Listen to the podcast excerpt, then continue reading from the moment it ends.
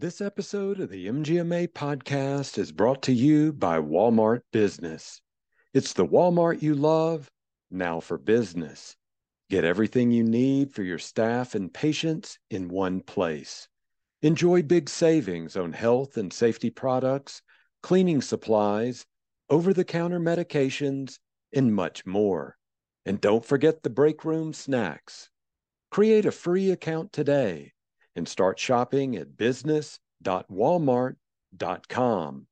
That's business.walmart.com. Well, hi, everyone. I'm Daniel Williams, Senior Editor uh, of Industry Content and host of the MGMA Podcast Network. And I am here today with Dr. Romi Chopra. We are going to talk about a variety of topics today, but we're really looking at a theme here about putting the care back in healthcare. Um, first of all, Dr. Chopra, thanks for joining us. Absolute pleasure. Thanks for having me. Yeah. So I want to go to that comment. Uh, we were speaking offline. You put that quote into my head, and uh, I want to repeat it again. You said was you want to put the care back in healthcare. Share your thoughts on that statement. Yeah, I've been doing this for a very long time.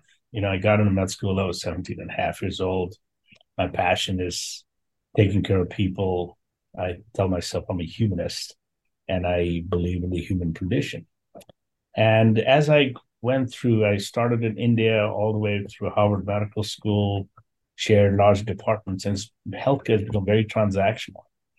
And humans have three levels they live on the body, the mind, and the spirit body is physical, mind is where you think and feelings. And that's the thing that I found most was people were just treating other human beings like machines, doing a procedure, not caring about it. I'm an interventional radiologist. I used to see staff yelling at patients, don't move. I'm like, he's not deaf.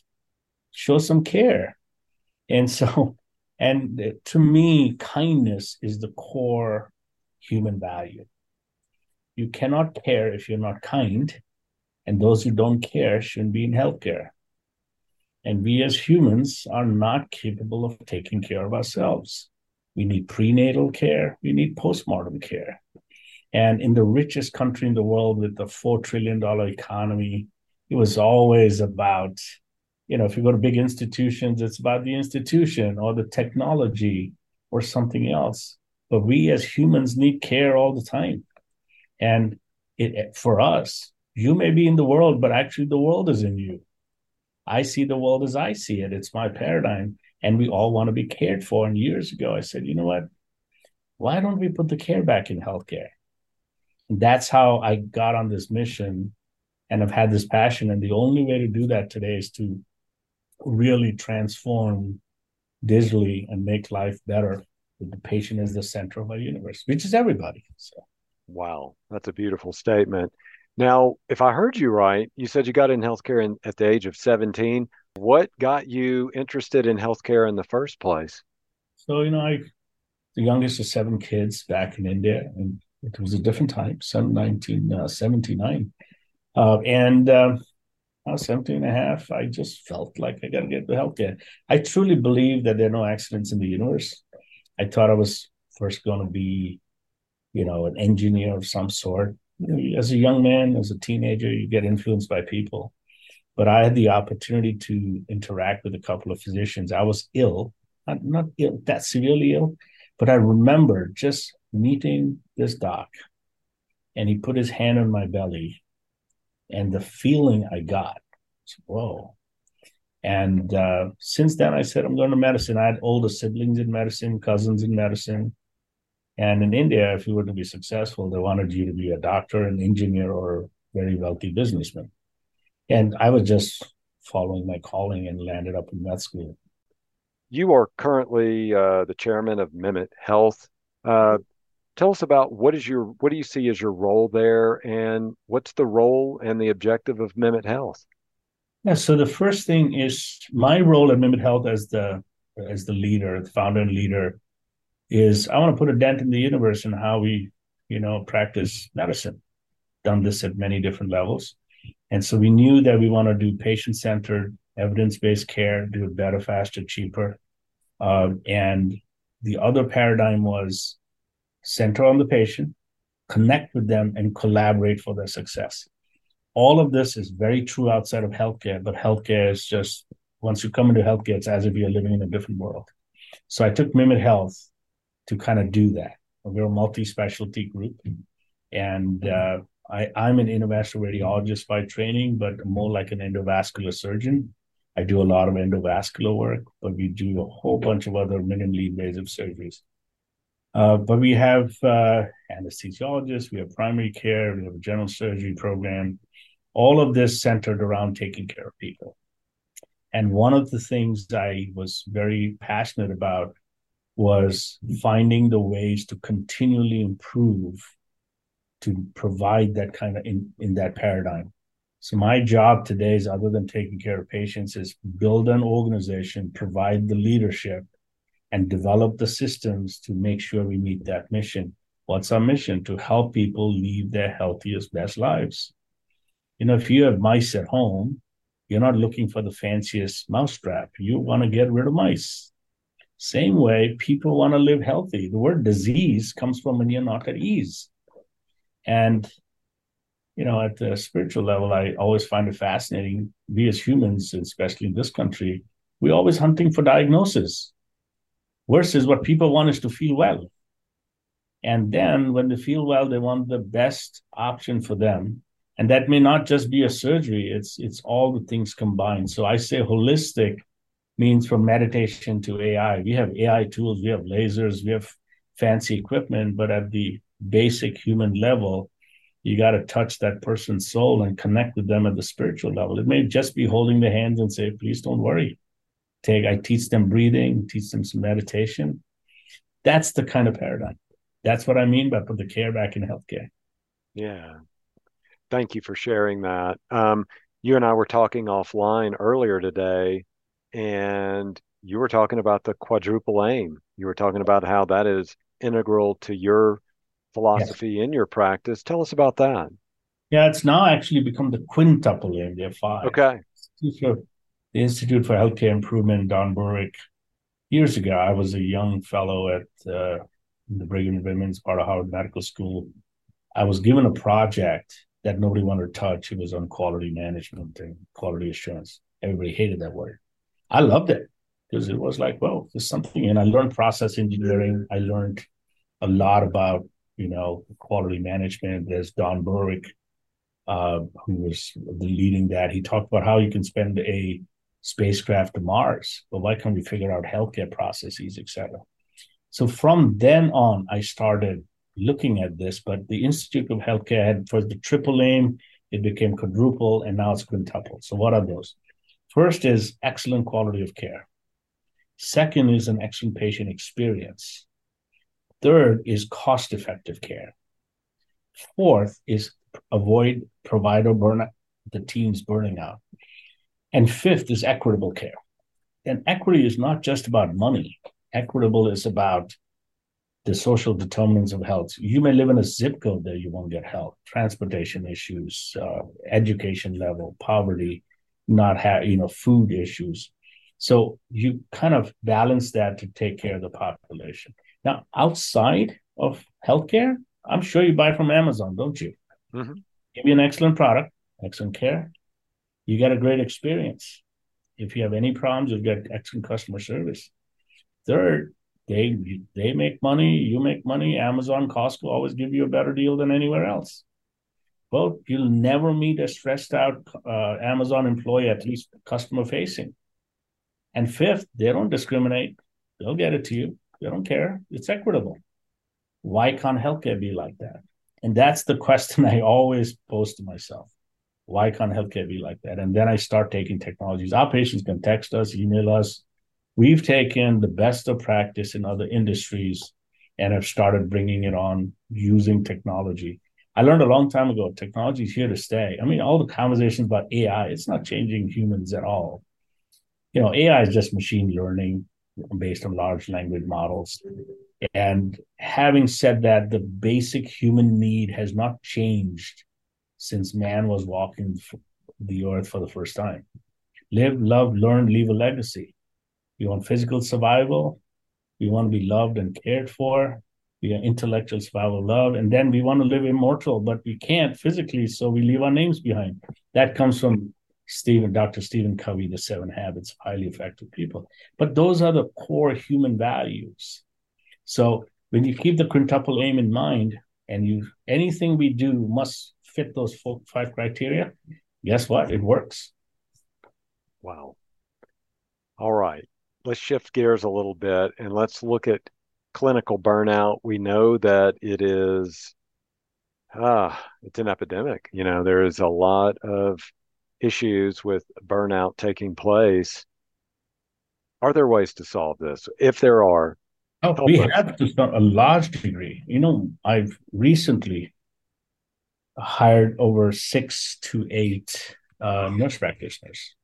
In the new paradigm, we we we built a, a, a digital platform, took the best of technologies elsewhere, tied it with EMR. So there are two sources of truth: the EHR, and then you have a patient engagement platform or practice management platform. And we use scribes, we use all kinds of technology, which is obviously safe, secure, HIPAA compliant, etc. The biggest complaint I get from my providers is, and this was a huge compliment to me, they said, you know, we can't work anywhere else because after five, they don't do any charting. You know, all the information is managed. Healthcare, other than physically what you do with the human being, is a data information knowledge game. Why did I say data information knowledge? You need data at the core. Those are like the bricks. You process data a little bit, it becomes information, it's internalized and it's organized a little bit. Knowledge is now internalized, you know it. But where we really need to live is the wisdom level. Why do we do this? So we've taken that. So, and the burnout dis- dissipated fast.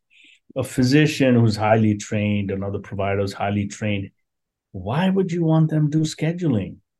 Why do you want them to type sitting in front of a computer when your job is to deal with a human being, find out what the problem is, meet the goal, which is to discover what's the cause of those problems and then eliminate them? That's your care plan. So we have built a paradigm where the providers do what they are best. I use the paradigm of flights. See, each patient care episode or journey is a flight. No flight in the world takes off without a flight plan or without control tower knowing. For human beings, if you go to another human being if you have a problem, it's a pain in my legs problem. First goal is discover why there's a problem, eliminate the problem if you pain, which is a problem, maybe painkillers, but discover what's causing the problem. Now you have a problem, you have a goal. Now you got a care plan. That's like your flight plan. Based on that, you have action items. Patient care is a journey. And we, just like flights, I use the paradigm of flights. So any episode of care is like a flight taking off and land. Patient journeys are more complex than flight plans. No flight in the world takes off without a flight plan or without control tower knowing. The same way with patient care journeys, patients come to us with a problem, and then you have a goal. And the first goal is to find out what the problem is, discover the cause, and then put in some plan to get rid of the problem. That becomes a care plan. And those care plans now have to be managed by a care coordinator. And the provider is like the pilot. So you don't see the pilot getting off the plane to go de-ice the plane. The control tower does it and tells somebody else to do it. The same way we have built the platform now that allows us to create a care plan. The other people are running it. In the past, I've done this for 40 years or 30 years. I've been entering stuff into EMRs, nothing comes back.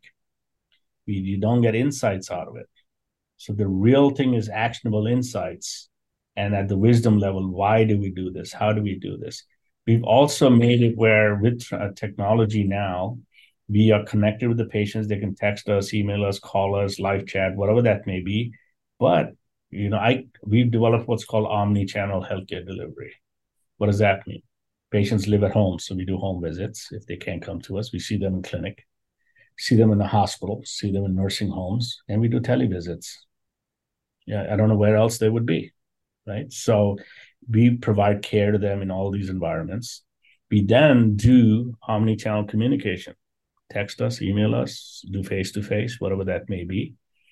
For those who are marketers, you do omni-channel marketing because some people like Facebook, some like Instagram, some like email, whatever that may be. In that paradigm, it's about being connected with the patient and providing them care when they need it, including e-prescriptions. Uh, the biggest challenge today is actually dealing with payers mm-hmm. uh, and pre-authorization. So we built systems around that. We do what's called a patient 360. So when a patient comes to us, we know what we need to know about them, including medical information, but how to reach them, email, mobile messages, we text them. We have marketing journeys that we'll do uh, where we educate them. But beyond that, we also know their household, who's their caregiver at home, whether it's a nurse, a parent, a loved one. We have, we connect with them via messaging, email, and then also the payer the payers are probably the biggest gatekeepers right now. And you may have, you know, their payers, United is what, $492 billion. Mm-hmm. And each plan has a different, you know, criteria based on their stop loss ratio. So however they manage their business. And the same company with different plans will have different criteria, and pre authorization will be a nightmare. But we figured all of that out for the patient's case, for the provider's case, that's how we use technology in, in providing that. I'll try to touch upon all the points for you a little bit there so you can lead on to the next thing. Sure. So let's talk about some tools then. You had mentioned earlier uh, electronic prior authorization. I'm curious what tools you're utilizing for that, as well as reconciling any prescription costs you come across with. Yes. So the first thing, you know, um, I've been doing this a long time. I work with every EHR that's out there, and uh, also realize that EHRs are the source of truth for medical information. They are not the source of truth for engagement. They are not easy enough to engage. You can't get. I, I remember I needed just one field. It took five years, and I still didn't get it. Mm-hmm. Finally, I've uh, come upon AdvancedMD that's SaaS based and I can create a field. We understand it. It's on FHIR standards, but in it, and they have open APIs. The other thing is everybody lives on their mobile devices, as you know. So we have invested heavily in platform for practice management and patient engagement. So took the EHR, AdvancedMD, for example, has a medical record, has stuff in the front about scheduling, etc and then has revenue cycle processes at the back. We took that, we took things like Salesforce, Box, Amazon Web Services, Vonage, different technologies that we've wrapped and built up a platform. We've actually spun it off into a management service organization. If you get a chance, look at it. Is cimss.com, SIMS. Okay. And what we did there was try to provide a comprehensive, integrated management system that provides all these solutions. That's the acronym for SIMS. And with that platform now, every democratization of data, my front desk person, my marketer, my billing person, the provider, the nurse, everybody can see this on their handheld. So we've used technology that some of the top tech companies use to kind of bring this in. So we do payer 360 means I every plan we know what criteria they meet. People are talking about AI, this, that. Well, we've been using it a long time now. We took Salesforce, we took the when they tell us a certain plan and has these criteria. We have taken those criteria, made that into an internal knowledge base that is available to the provider at the time of service or to the care coordinator or to the person doing the pre-auth. Some and there are different tools out there, but the one tool, tool we use AdvancedMD's for medication, you know, getting pre-authorization because we do e prescriptions. Earlier it was a nightmare. We used to have to write all these things, print it, fax it, keep it here, keep it there, uh, including the, the uh, controlled substances. And now it's all, we don't write a single piece of paper. Rarely. We've got some that we keep the lock and key. Uh, we've even had somebody stole some of mine and kind of fake signatures, etc. All that, all that is gone. But even once you send the e-script, you have the patient's mobile number. AdvancedMD's platform will and the pharmacy they talk to each other sh- through Surescripts, and next you know they're actually getting text messages "Hey, your med- medication's ready." We use a pharmacy that uh, actually does home delivery for patients, so that's for talk about equity of care. Older people can go to the pharmacy having problems, etc. But also we do the reconciliation of meds as well And you know, chronic conditions are 80% of Medicare's budget. And in that, one of the things we know that uh, as patients go here, they go there, they're all over the place. They may go to a pharmacy. So being part of Surescripts and in AdvancedMD, we have clinical information exchange. That works with Carequality, and basically almost every large system is out there. PCC, Cerner, Epic, all the pharmacy, etc. So we see in our EHR a summary that shows up and say, this is the location summary for the patient. This is where he's been. These are the docs. Here is a, a CDA document that says, here's a clinical summary. These were the meds. We can see their problems, their meds. And we have a team of care coordinators that look at all of this and say, hey, patient ABC, you know, you forgot you got 20 meds, but do you take these? Oh, yeah, I forgot. So that helps us. Right. Similarly, through that technology, we are able to send information, clinical information exchange to another provider. It's actually Medicaid mandates that is direct messaging. So we can look up in our EHR the particular number, uh, name of the doc. We know we have it, send the clinical summary over, and vice versa.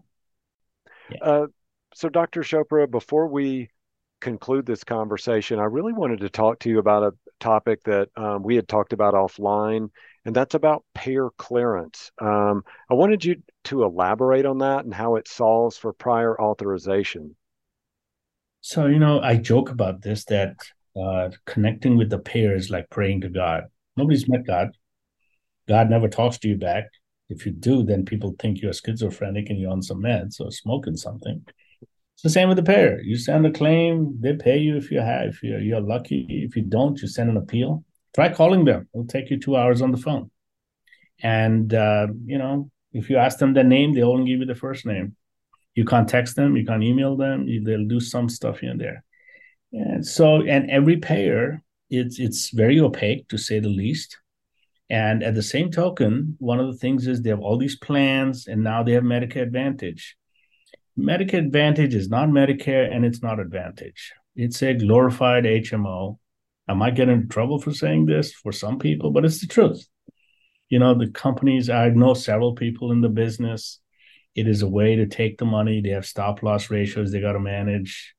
They try to get more money by all the diagnoses codes, chronic codes. Then they got to tighten the purse strings. As soon as it comes to the end of the year, closer to the end of the year, they they do all the analytics for their stop losses. If they're getting close, all of a sudden denials. Then they start retrospective denials.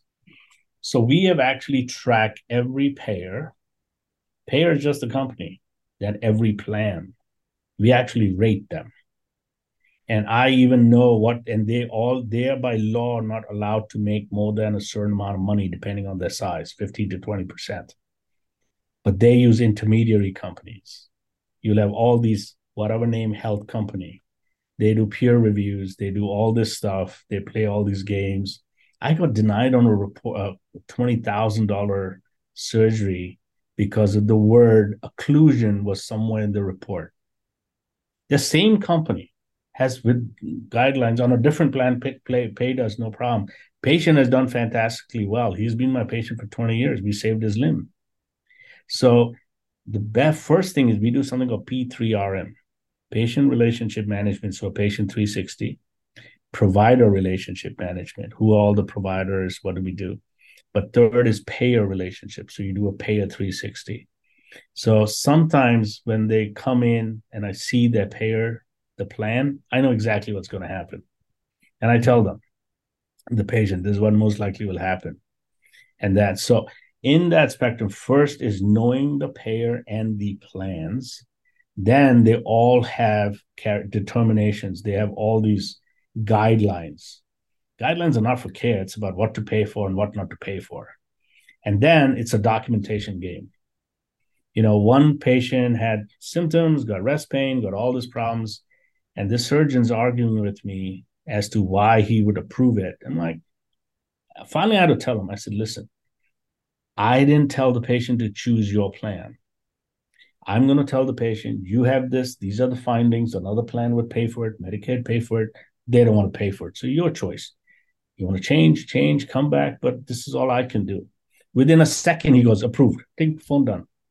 So my point is what we've done is first know the payer well, know the plan well, know the criteria they're using well, and it's a documentation game. Now, they'll, you know, most practices, you have a practice manager, you don't have a system, you don't know, they're faxing, they're calling. Where else in the world do you use a fax? So their faxes, then they, they said, we didn't get this, we go back. So we track every call, everything. There was one patient that they had pre authorized, predetermined. We did the procedure and then they denied, denied, denied, went with this, that, that. Nine months later, I wrote a letter to the commissioner. I got a payment next day because they met all the criteria. They, for them, it's a money game. So it's a long way of telling you you got to know the payer well, know the plan well, and manage that information well in whatever system you use. EHRs are not the best for that. EHR has the clinical data. So we have actually built a platform now that we have all this. We actually use what's called, you know, in, in Salesforce, we use Service Cloud, where we've actually built a case with all this information, put it all together. Now there are payers who are willing to accept this electronically because it's as big a headache for them. Mm-hmm. Manage that. So we're trying to work on this. So we actually built our own. We tried other companies and it's the same game. You pay them all these fees, you're going back and forth. So there are several companies that have come out in the pre-auth space, but there's nothing better than using one of your own systems where you know the payer and the plan well. For certain things like medications, imaging, we use AdvancedMD, it's easy. Then we use a couple of other platforms that we've tried out. But for managing it internally at SIMS, we built our own. Okay. Well, Dr. Romi Chopra, um, it's been great hearing your insights on putting the care back in healthcare. Thanks for joining us. Bless you. Thank you. My pleasure. Thanks for having right. me. You're welcome. That is going to do it for this episode of MGMA's Business Solutions podcast. We've been uh, here talking with Dr. Romi Chopra. He's founder and chairman of Mimit Health. Uh, we will uh, add many resources and links in the episode show notes. So the items that Dr. Chopra was talking about, we can take you right to those. So thanks again for being a listener to the MGMA Podcast Network. If you like the work we're doing, please consider becoming an MGMA member. Learn more at mgma.com slash membership. The popular buzzword we've been seeing everywhere is AI. But what we all want to know is how we can implement and use it to our advantage. When it comes to improving margins, accelerating cash flow, and optimizing staff performance, there's a one stop shop using cloud based predictive analytics. MGMA Analytics is your AI enabled tool that upscales technology you've already been paying for so you can silo your disparate systems and make data backed business decisions. Visit mgma.com slash analytics and see how AI can revolutionize your finances and operations. Again, visit mgma.com slash analytics today.